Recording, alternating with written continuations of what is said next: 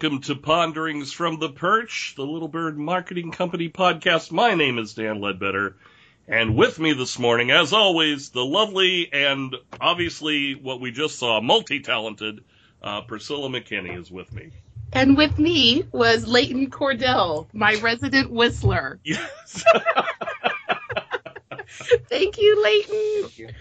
That was oh, that awesome. That was hilarious. Uh, you know, I, I felt like... Uh, Uh, when you guys were playing and, and doing that, I had this vision of sitting on a porch in a rocking chair. Uh, I, I felt like I should have said, hello and welcome to the, the Little Bird Marketing Company podcast. Now, now. Ponderings from the Perch. I I don't know who I am. Oh, my gosh. Well, just for once, that was a different uh, a different intro to Ponderings from the Perch that yes. we'll never forget. Yes. But thank you for my wonderful birthday present, Dan. Oh, oh my gosh. Let me just tell you that. there, okay. There is no money in the world that could replace uh, what just happened. Well, all my all of my team now wants to kill you. But besides that, I love you forever. Thank you. Um, But this is what's so funny is that, you know, you gave it to me. I just got it tuned, brought it into the office. And so then I came in. I'm like, come on, Leighton, we're going to do a number for everybody. Right. I'm like, certainly, you know, Shenandoah, right?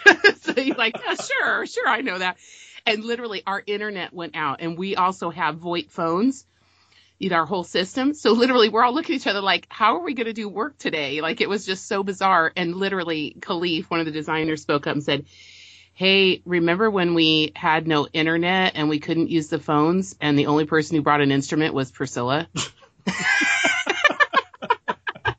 And I'm all, hey, guys, we don't we don't have any internet, but we've got the auto harp for the day. We do.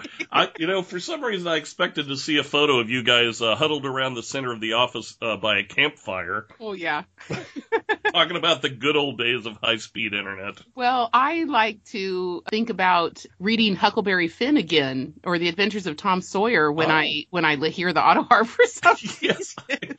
You know, it's so funny. I have total flashbacks when I hear an auto harp of my Sunday school teacher, because she used to play uh, old hymns on the auto harp, and as kids were like singing along, and it's just yeah. Did she also use flannel graphs?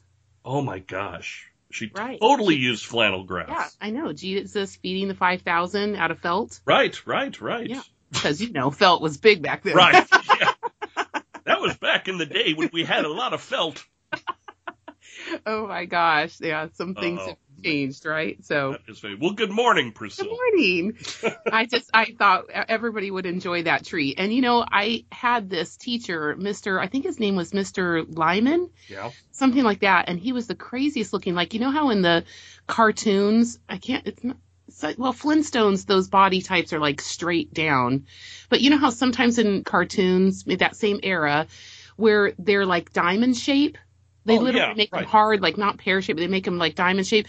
Well, literally, this guy was shaped like this. He was the most bizarre-looking person. And, I, I like, I remember as a kid thinking, wow, you look weird, and I love you so much. Like, I remember that feeling. I've had two teachers in my life that were like that. Right. And um, Mister Lyman, he would have, like, sometimes there'd be the whole shelves of auto harps, and sometimes we would have a day where you could go get an auto harp and get the book out, and we would all play. Like, you could take turns playing, okay, I want to play this song, and you know, we'd all play that together. I, I, it was like life changing. Wait, he had a whole shelf of auto harps? Yeah, in a school that I went to, there was a whole shelf, and so your whole class came in, and you could all go get an auto harp, and you'd play together. Wow. Yeah, remember when when schools had money?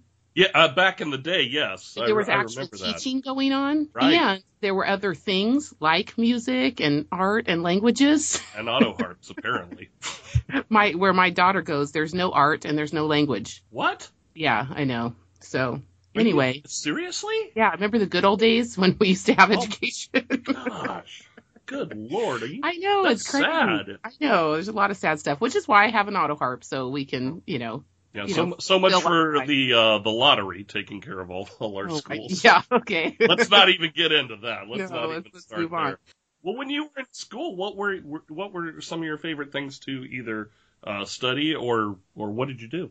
I don't remember. There were t- this is this is what my takeaways are. I remember the auto harp, and I remember he also had days where you could raise your hand and he would play the piano to literally anything. He was a genius.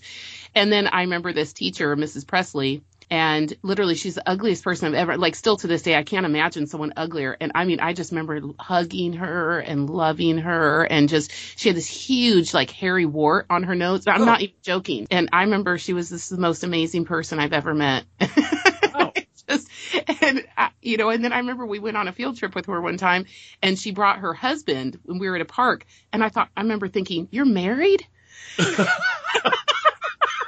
This is fourth grade, so you got to remember. Right, that's true. It, it wasn't like a, you're married, oh my gosh, I can't believe someone married well, you. It was more I, like just the whole thing of, wow, you're a teacher. You know, and it, had to be, it had to be some of that. You don't think they have a life outside of you. Right. Um, and then she proceeded at that picnic to put salt on her uh, watermelon. Once again, just blowing my mind. Okay, are we going to have a business podcast? I don't know. Maybe sometimes. Well, let me ask you this, because I was thinking about this while we were while we were talking about school and everything. Like in school, were you one of those people that would never read the assignment or read the books, or did you just jump into tests arbitrarily, or were you like a, a, a reader? No, I, I I didn't love to read until I turned sixteen and someone gave me The Catcher in the Rye.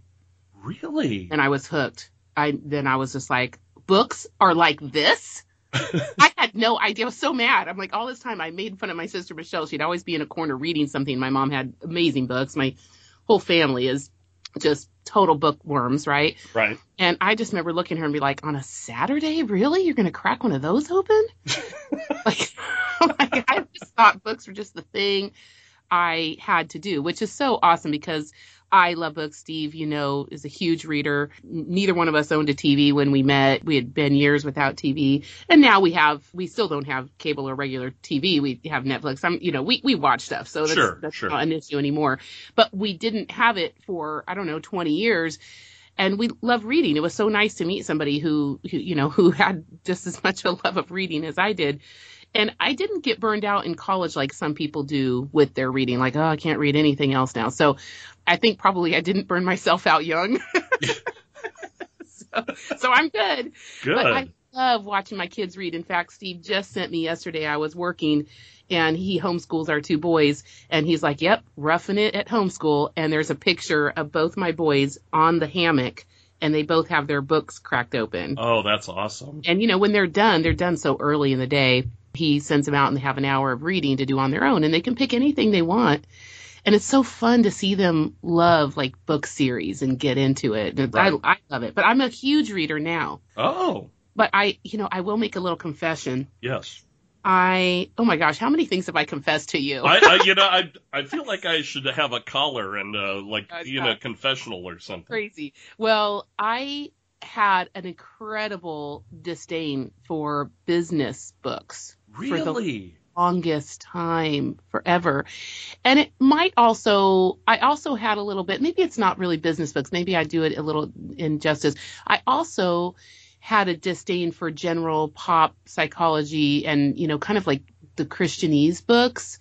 People would I say, oh, yeah, this is a really great book. And I'd get reading it. I'm like, it just seems so shallow. Or it seemed like their entire, you know, three hundred fifty page book, you could have told me in eight pages and I would have believed you. But the filler did not hold up. Oh. You know, and I just, I felt like people were always writing for the sake of their own writing. And I'll even back up to say one of the best books that I've ever read, and I think everybody should read, is How to Read a Book by Mark Van Dorn. Oh, interesting. He is actually, he's famous for the whole quiz show debacle. He's in the Van Dorn family. Who oh, yes. edited the Encyclopedia Britannica. I mean, like, me, this was a, I know quiz show seemed like a silly show to a lot of people and a silly Hollywood thing. It was a true story, and it rocked the East Coast. It was like that um, upper class, very, um, what do you call it? No, I wouldn't, yeah, I think it is like Ivy League. I think they were all Ivy right, League, but right. kind of like very in, intelligentsia, intelli- what do you call it? Intelligentsia. That'd be like the worst word to use wrong. Right. Um, I'm so stupid. I use that word wrong.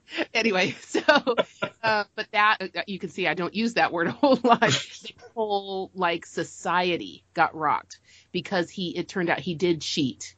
And, and it was for ratings and right. things. Right, like I remember that. But the, it was supposed to be on his own merit. Well, he was intelligent. It was like only one question that basically he threw for the sake of some rating thing. What anyway, I digress.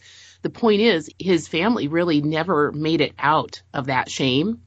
But he wrote an amazing book called How to Read a Book, and it really helps you before you even turn the cover. What's the title? Who is it? Why are they writing this? What are they trying to get you to do? What do they, how do they benefit from it? Right. Really, would you benefit? It goes on, but it really helps you have a good idea of what is going on. And you, if you look at a lot of business books, sadly, the reason why I hated a lot of them were I felt like they were revisionist history. Oh. Somebody really got successful and they look back and they say, I did it because I always put culture first. So right. My book is called Culture First. I'm making fun of myself right now because I'm trying to think of, okay, how did I get here? How did we become a success in relatively small amount of time? And I'm trying to think of that. And I can think, I put at the front of mine, it's like, because I've always held my culture to be first. Mm. Okay. But what about the times when I haven't held it first? What about when I threw it out the window because things weren't going right? Or I, when I doubted it? Or when I, you know, or whatever. My whole point is that would I also share the things I did wrong in that? Oh. And wouldn't that be helpful? But I find most business books are a treatise on basically all the things that person did right and how amazing they are. Mm. And I'm always like, yeah, it doesn't work like that. So it's hard for me sometimes. I feel like there's sometimes a lot of disingenuous writing maybe, or and, and then I ask myself, why are they putting it this way?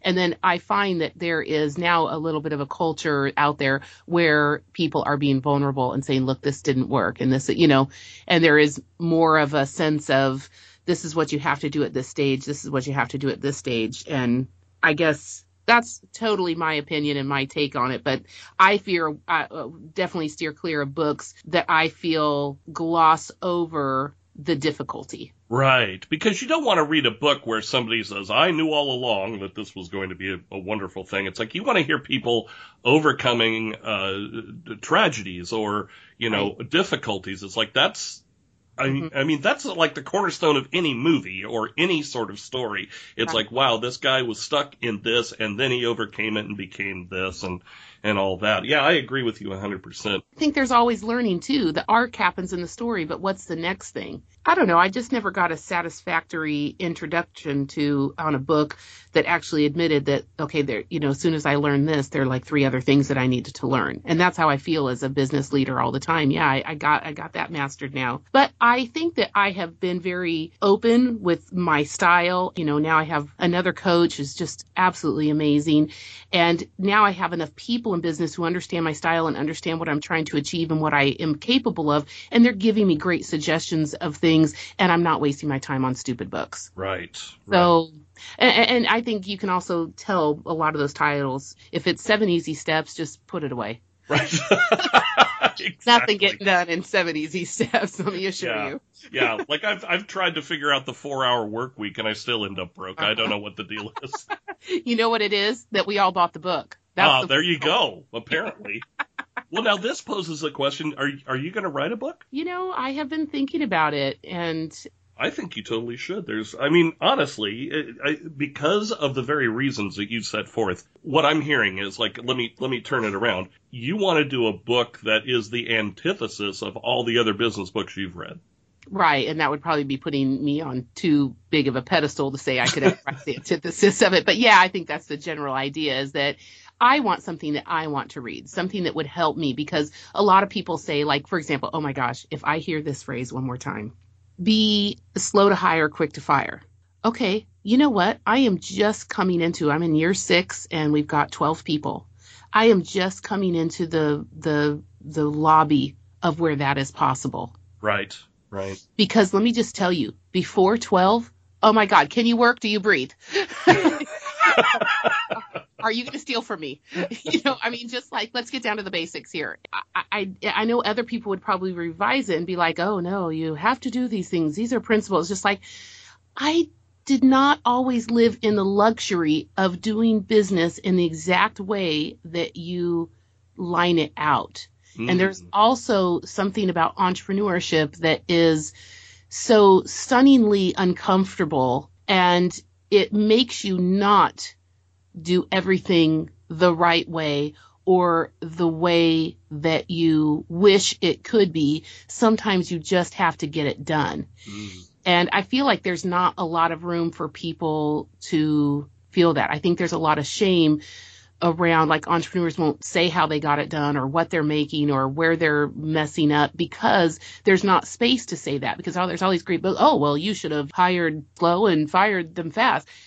You know, if you have fired people, people whose families are depending on the paycheck that you sign, then come tell me about firing fast. Right. And it right. is, there's a lot more involved in just these little adages, and that's really what I don't like. Mm-hmm. Some adages are helpful, but they also they belong to certain times in your company. In startup phase, there just is not the luxury of those kinds of things, and I think you need to grow into them, and you need to have them, and you need to have them be there. But I, the amount of shame I think I felt in the first five years of these adages that people told me that one day I, you know, they they were saying you got to do that now, you got to do that now, and I'm like, you don't live in my shoes. This is not possible right now. Right, right. And so I just feel like there's a just a there's a big divide in that. And now what's crazy is that I'm walking into those years where I'm in heavy process now.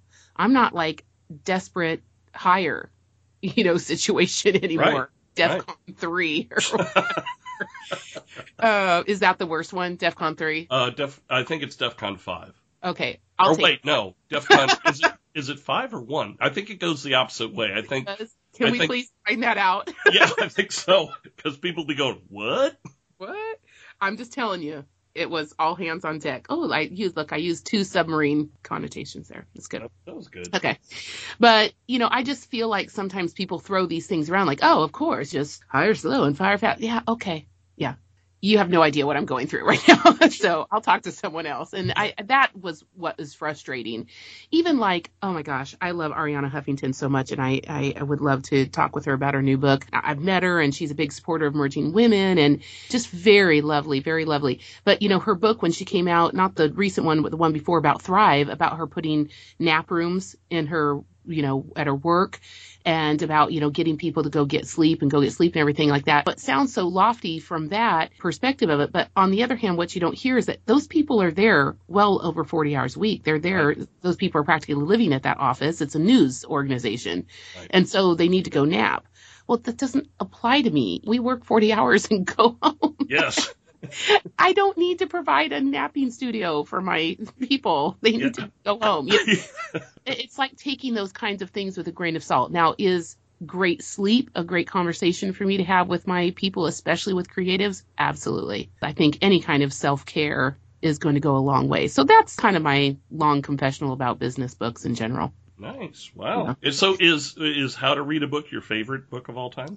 No, still no. Catcher in the Rye. Still Catcher in the Rye. There you go. I didn't know if maybe over the course of our conversation it switched. But. Actually, I have to admit, Catcher in the Rye got me into J D. Salinger, but my absolutely number one favorite book of all time is Franny and Zooey by J D. Salinger. Wow.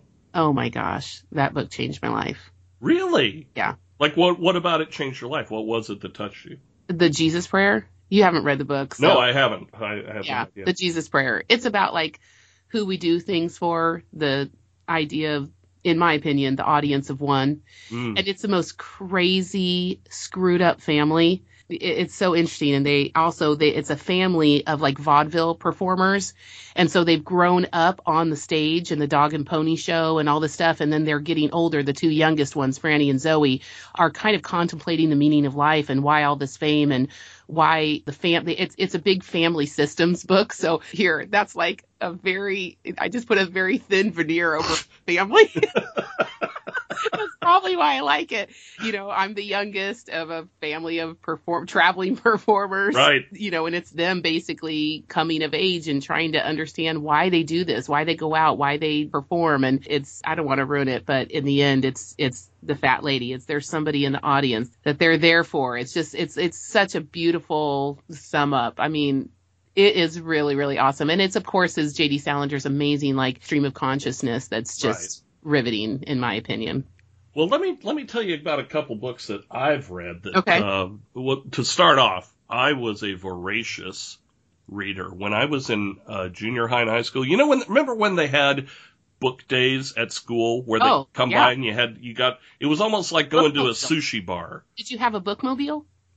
Ah, you know what? Did we have a bookmobile? That's a great question. I know we did when I lived in, when I was going to grade school in uh, the Los Angeles area, but when I moved to Northern California, they had like, they, I guess they would just ship the books in and then, yeah. you know, distribute them from a room. But you kind of, ordered kind of like demo days. Yeah, yeah, yeah, yeah. Exactly like that. Exactly. Okay. Yeah, I, I used to read everything. And then as I got older, I started going to the supermarket that had that revolving circular rack of paperback yeah. books. Uh-huh. Remember those?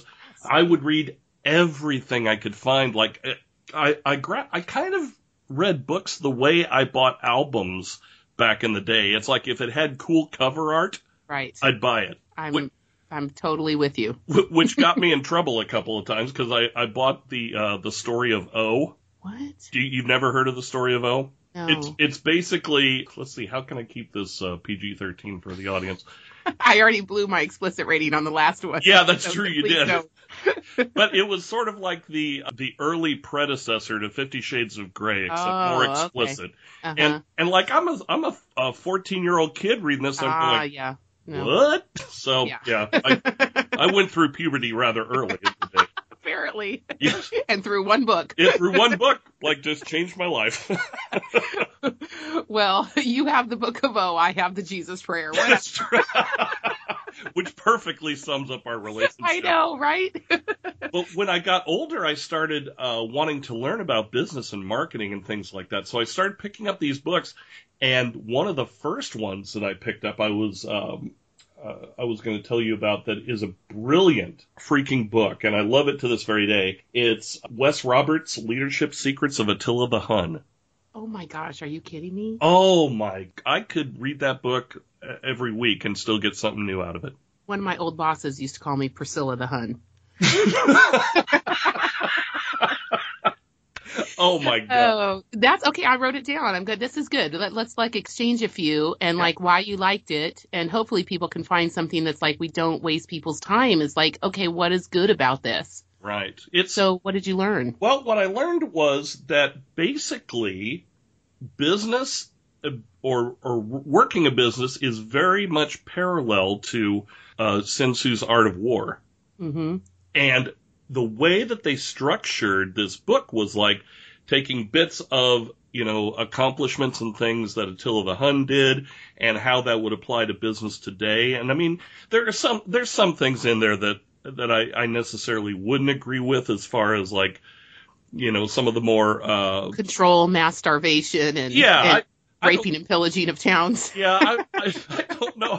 They didn't really have a blueprint for the raping and pillaging okay. of villages, but I, you know, it's like things similar to that. Like, mm-hmm. bordering unethical business practices, like, I don't know. It's, but that was a very small part of the book. But overall, I felt it, it gave such a good sense of like, here is how you conduct business to win. Right. And sometimes winning actually means, you know, cut your losses and start over. Ah, yeah. So it's really brilliant. And it's such an easy read too. It's very, it's, it's a very small book, but high, I highly recommend it. So it's a good read. Well, I just I just finished uh, Big Magic by Elizabeth Gilbert, which is about creativity oh. and how to live a creative life, and also the ideas of how how ideas come to you, the magic, and as she puts it, I'm not talking like poo-poo magic. She's like, I'm talking real Hogwarts magic, right. you know, and she's like, throw down. And she gives really great examples, but I love that she speaks so much to the creative person. Yeah. And obviously for our business, that is so important.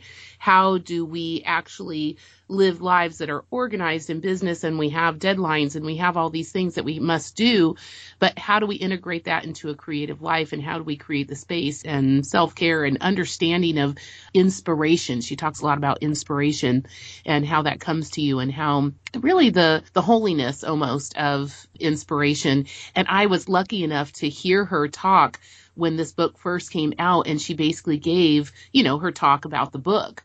And so I've heard these things right from her. And also when I say read book, I mean, I'm, I'm usually reading half of what I'm doing and the other half I'm listening to. I actually listened to it, which was totally enjoyable because it was Elizabeth Gilbert narrating it. Oh, wow. So that was super nice. But I do love this thing that she said that I wish more creative people would hear younger.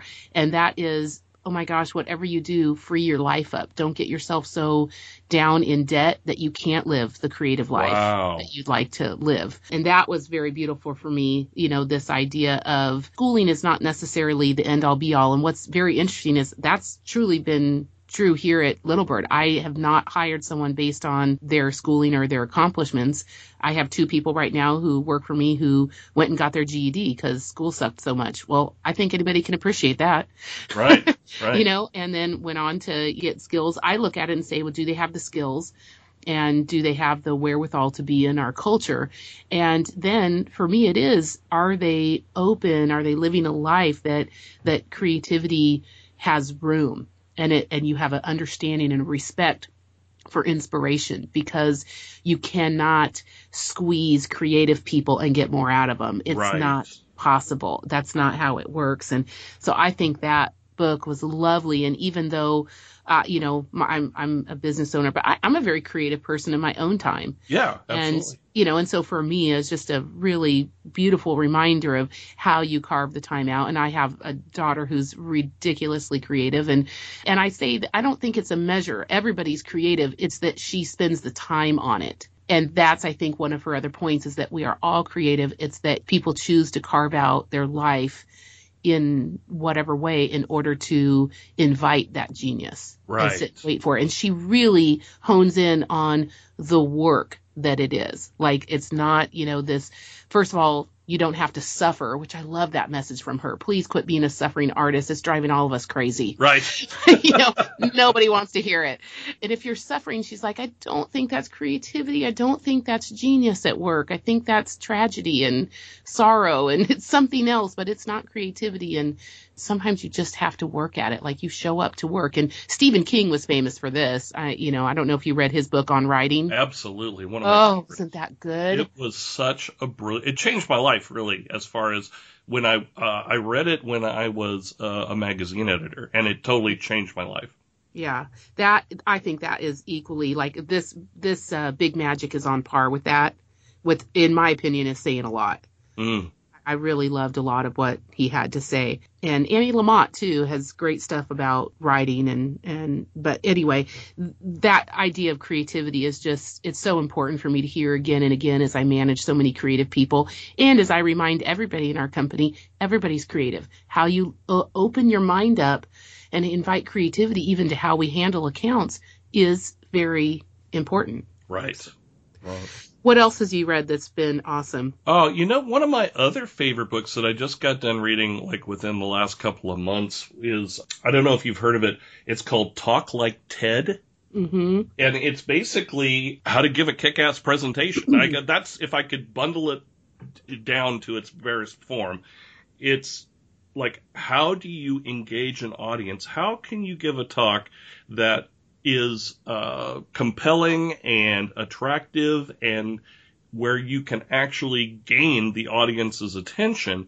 Because you know as well as I do, like, you can sit down and within the first five seconds go, oh man, I'm I'm going to take a nap, or yeah. wow, this is amazing. Right, right. So, so it goes through all of those steps, and uh it's Talk Like Ted by, I love the guy's name, Carmine Gallo. Which, right. Which, okay. which sounds sounds like he, he he was on Happy Days running a uh, Italian restaurant. Right, exactly. I love it. But hey, you know what? I bumped into that book. I haven't read it, so I'm gonna I'm gonna read that one. But I bumped into it because I started Presence, oh. which has been linked together to it. It's and it's it's a bestseller right now. Um, so I'm not telling a lot of people probably something they don't know, but it's Amy Cuddy, and it's Presence. It's um ah, the subtitle. It's something like being your most bold self in the most difficult, you know, facing the most difficult challenges or something. I should go look it up and see what the subtitle is. But it is, it, it, she it, she came from a TED Talk. You can watch her TED Talk, and about how just your stance, like literally, like the way you stand, how that imp- can improve your performance in a difficult conversation. Oh, yeah. Or, you know, everything from job interview or whatever. But it's about, like, getting over that that feeling of feeling phony, or on the other hand, being too powerful, like, you know, dominating, or being powerless. Yes. So it's this idea of, like, there's these big times in our lives, and we need to stand have a stance that is appropriate and genuine, and that will give us our boldest self in the moment. Interesting. Yeah, and so I think that's connected to your TED Talk one, because she, she did a TED Talk, and I think that's very connected. I love the the trend of TED Talk, because it's basically, what did it start with? The the, the tagline, like, your best and brightest thought in ten minutes, right, right. or something like that. I'd, I'd have to go look it up. But this idea of, this is funny because that's kind of like my problem with business books. I guarantee you, if it's that riveting, you can tell it to me in ten minutes mm. and make an impact on my life, you know, that's... and if I'm more interested, I'd like more, more details. Right. But the crux of what you have to say, you know, is it powerful enough to move me in ten minutes? Right, right. And I mean, if you think about it, that's really the the essence of advertising and marketing. It it really is grabbing someone's attention, giving them the information, and if they want more information, they can either go buy the product or they can uh, research more. I, I've always found that fascinating, how it gets broken down into such a science of, here's what we need. Here's the information. How do we convey it in such a way that it is compelling and riveting enough to where people are going to want to just jump on it? Right. Yeah. Yeah. I love that. Um, I also, um, I also just uh, read Finish Big by Bo Burling. I think it's Burlingham. Oh, I've seen that. I I have not read that yet, but I have seen that. Yeah. And it's interesting because it's, it's about um, exit strategies. Mm. And I actually read it because a client of mine, um, his his service is providing exit strategies, and so it, I really needed to get into it and to research. And but I found it absolutely fascinating. It was such a good read, and it's like really in-depth research and firsthand accounts from former business owners, and gives like their perspective in how they developed a business that would outlast themselves. Really? And yeah, and I think that, you know, people think about that too late. Um, in fact, I was in a networking group with a lady who sells businesses, and I ended up in this fantastic conversation with her. And she talked with me about their consulting services to look at your company early, five and ten years before you're looking to sell it or transition out, because there are things you need to put into place to make your company sellable. Oh, interesting. And to develop it as a real viable entity, or or to start a process of, are you going to sell it to your employees? Are you going to, you know, what are you going to do? But there's just so many questions. And I felt like it was along that same line. And I actually had, I, I paid her to do some consulting and and help us develop, you know, some uh, residual income, some, just think through, what do our contracts look like? What are, every business can benefit from really thinking about, how are you going to finish this thing? Mm. I'm I'm only forty-four. I'm not going to finish it anytime real soon here. Right. Um, but I want to be thinking like that. So that was Finish Big. Wow, that's interesting. That's such an interesting concept because, you know, it, most I well, my judgment is most people are concerned about, how do I make it big? Right. Right? Yeah. It's like, I want to make it big, and how do I sustain that forever, mm-hmm. rather mm-hmm. than saying, okay, this is where I want to be, and this is how I want it to end. Right. And I think there are three three basic stages of business. One is in startup, and the next one is in processes, mm-hmm. the process development, process refinement. And I think you can be there for a long time. Right. And then there's legacy. You know, is it going to outlast you? And I just, I feel like I just crossed over this last year from startup to process, and I think it would be very beneficial to to add some of those concepts of, what am I going to have to deal with in legacy, and make sure that they're carved into my processes now. Mm, interesting. Yeah, I like that. Now, okay, but let me talk about this crazy one though. Oh yeah, please. I've been dying to tell you about this one. In fact, I just just just finished it, which is probably why it's still on top of my mind. But it's called The Big Leap by Gay Hendricks. Oh, okay. It is about, he would say, here's his subtitle, Conquer Your Hidden Fear and Take Life to the Next Level. And I just feel like that does not do it justice. Oh, interesting. But different people get different things out of it. But his, it was recommended reading from my coach who I obviously tremendously respect. And I thought, sure, you know, there's a, um, a book a month that I read with her. And then, I don't know, maybe I read three others. I think that's probably pretty good. My, my husband and I just finished The Martian. Oh, really? That was our bedtime story. Yeah, we're always reading a bedtime story. I'm not, all of my stuff is mindset and business and everything else. And then right now I'm reading uh, Riding the Iron Rooster by Paul Theroux, which is basically one of my favorite travel narrative writers. And it's a it's an older book, but it's him taking the train, the Trans-Siberian train, literally from, it's him from England all the way through Inner Mongolia. All right. The way to China. Wow. Oh my gosh. It's so amazing. So I read other stuff that's just fun and not this like. Right. Heavy, deep. It, yeah, I am a business master, you know. So anyway, but this was required reading for my coaching sessions, and I really liked it. At first, I'm like, oh, this is odd. Okay, I'm trying to get to it. But then it came on some subjects, and he calls it upper limit issues. Oh, interesting. Which are like basically, I think you would appreciate this a lot because of the work you do with the counseling uh, oh, services right, right. you with and how much you are really, you and your wife are just completely bent on helping people kind of get past. Right. Um, maybe themselves, maybe you'd say. Yeah. But what is holding people back? And I know that seems like a really trite statement, but he had a really interesting idea around it. The idea that we do not have enough tolerance in our lives, in ourselves, in our beings, in our minds, in our hearts for more good things. Interesting. That we hit these upper limit problems when basically we start getting something we intuitively on the in, in a core of who we are feel that we do not deserve. Mm. And so when we get there, this is why people who have tremendous success many times will start sabotaging themselves.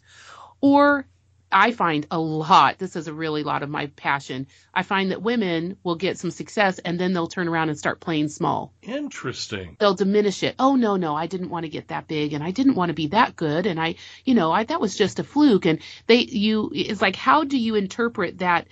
That notion that you would not admit to someone else, but you feel you are fundamentally flawed and you don't deserve that success.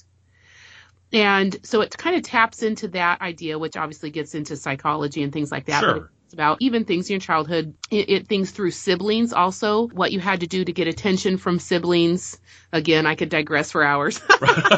uh, but uh, but this notion of how we can go about sabotaging not only our success, but I loved how he translated it also our relationships, the richness of the relationships we could be having, both at work and at home, because it almost like the goodness is too much. And you know that you have friends, I have friends who deflect compliments. They just cannot take a compliment. Oh, right, yes. Self-deprecating. But then there are other, I thought, oh yeah, that's someone else. And then he read through a list of some other things that people do. What are the strategies that people in, in order to come apart, right? Right. In order to sabotage. You know, it's just like food, alcohol. And, and then I hit this one, getting sick right when there's a big moment. Oh. And literally, okay, this is the funny, this is a total, you know, revelation. So I was out in North Carolina with my coach, and I mean, she took me through this thing that was so amazing, worth every penny that I've ever spent with her, about an audit of my team. And I could not get past something. I just, I'm like, how am I going to do this? And it was like not in my mind, like this willful, like I literally, I'm, this is why I'm paying someone, right? Help me see past this. I, I have a vision. Here's my vision. What I'm not always good at is putting this on a chart and making everybody else uh, see it. Right, right. So please help me translate my vision. That's what I've gone to her for. And so literally she did it for me. And I just stared at this two, like huge poster, two page chart. And just, I, I could see my whole company out exactly how I want it in the next three to five years. And I literally so bowled over and just so, I mean, I'm just like relieved. I can't even tell you so many feelings, relieved, scared, felt vindicated. I mean, all these kinds of feelings, right? Wow. And so then I'm out talking with some people and everything. And so I'm excited to get on the phone the next day. I'm traveling back and talk to people and say, hey, this is what needs to happen. This is what needs to happen. So ex- I'm pumped and everything. Literally that night, I go to dinner. By the end of that night, by nine o'clock, I have no voice. Really? I'm literally, I, I can't even whisper. And what was weird is like, you know, when you get sick, your throat hurts. Right. My throat did not hurt. I didn't have any other symptoms of being sick. I literally had no voice. And he, I'm listening to this and he's telling about your body when there's a big challenge and there's a thing and you, you know, have this big opportunity. You, your body many times out of self-protection will do something to protect you and keep you from having to risk it all. Mm. And I'm listening to this going, B S. You know? Totally, I'm like, literally, I'm listening to that on my way into Asheville, and literally the thing happens to me. And I leave, and literally for two days I have no voice. Now, thank thank goodness, I'm like listening to it. I'm like, oh my God, I got to go back to that chapter. Let's listen to that again. And, you know, ask myself, was I taking care of myself? I was totally taking care of myself. I was getting the sleep. I was getting, you know, feeding myself right. I was doing all these things. I even like when I went there, instead of missing my Pilates class in town, I was in Asheville. I just dropped in on a Pilates class and went to one so I wouldn't miss my exercise, you know? Sure, sure. And so I'm doing all these things. I'm like, oh my goodness, could it be that this is a next big moment, a next level, and my body is scared. Mm. And it is trying to protect me from opening my mouth and calling something into being. How interesting. And now I just lost probably fifty percent of my listeners. But I don't think I would have taken that part of that book if it had not been happening to me right in that moment. And I'm not wow. saying that people bring on sickness. I'm not trying to make a bigger statement than that. And all sickness is psychosomatic. I'm not saying that. But there was no other reason for me to not have a voice that day.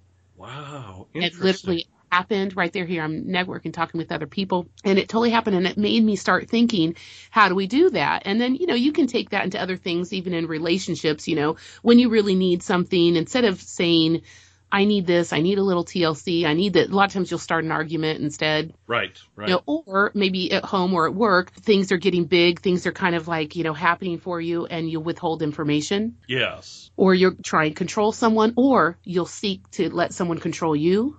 Oh. One that comes up for me that wasn't in his book, but I, from Brene Brown, which, okay, n- n- number three book of all time, The Gifts of Imperfection. Mm. Absolutely. But for me, a lot of times that comes out when I'm afraid or when things are not happening right. My immediate thing is to shame someone, or at least blame somebody. Right. If they're not there, I'll blame them. But if right. they're there, I'll go ahead and shame them because, hey, you're right here. You just happen to be the scapegoat of the moment. Right, right. Because I can't hold the pain of the tension of the moment, so I rather get it out on someone else. Mm. And it's so inappropriate. Wow. And that idea of being able to hold on to the, the pain, or just like listen to it, like, you know, just give it some space and hear it and things like that. But this idea from up, you know, upper limit problems, he says, is like a lot of these things. When you start having problems, ask yourself, are these upper limit problems? Is it because you're about to take a next big leap and you have not built up the tolerance for good things in your life? Wow, interesting. Isn't that great? And and the, the general idea is to help you understand, hey, you have a genius zone, which is, I think, really his point, but I love this other stuff so much that, you know, you have a genius zone, so quit doing stuff that's not in your genius zone. Right. And right. in order to go do that, which is not a concept I don't think we've heard from other places. I love Kristen Wheeler's Native Genius. Right. That's an amazing concept. I think that's right in here with genius work. Yeah, I mean, and there's just a lot more to talk about about the book, but I, hopefully I've given it a ringing endorsement already, and I think you should read Big Leap. Big so, Leap. Okay, yeah. I will write that one down. I think that's... Well, I think this that's is really fun. Let's think about a couple other, and we'll, we'll do a, a podcast here and there on sharing a couple of other things, because I think if you really get an endorsement from someone, as opposed to, you know, just because it's been on a national bestseller doesn't mean I really want to read it. Right. Exactly. Exactly. Yeah. Wow. Well, Priscilla, thanks for sharing like your uh, your book list with me. I feel like I'm on Oprah's book club or something. Right. So I'm going to have to have to do that. And readers of readers, I keep calling them readers. I don't know why that is. That's okay. That's okay. Well, we're talking about reading, so right. I guess I can leave that. Well, listeners, of course, we want to hear what your favorite books are and what has been inspiring to you as you've been going on through your entrepreneurial journey, or even if you're just starting your entrepreneurial journey. It could be that. We would love to hear what's been inspirational and what's motivated you. So, of course, you can always comment on our Facebook page, on the Little Bird website, or wherever you downloaded this podcast from. So for Ponderings from the Perch, the Little Bird Marketing Company podcast, this is Dan Ledbetter along with Priscilla McKinney saying have a great day.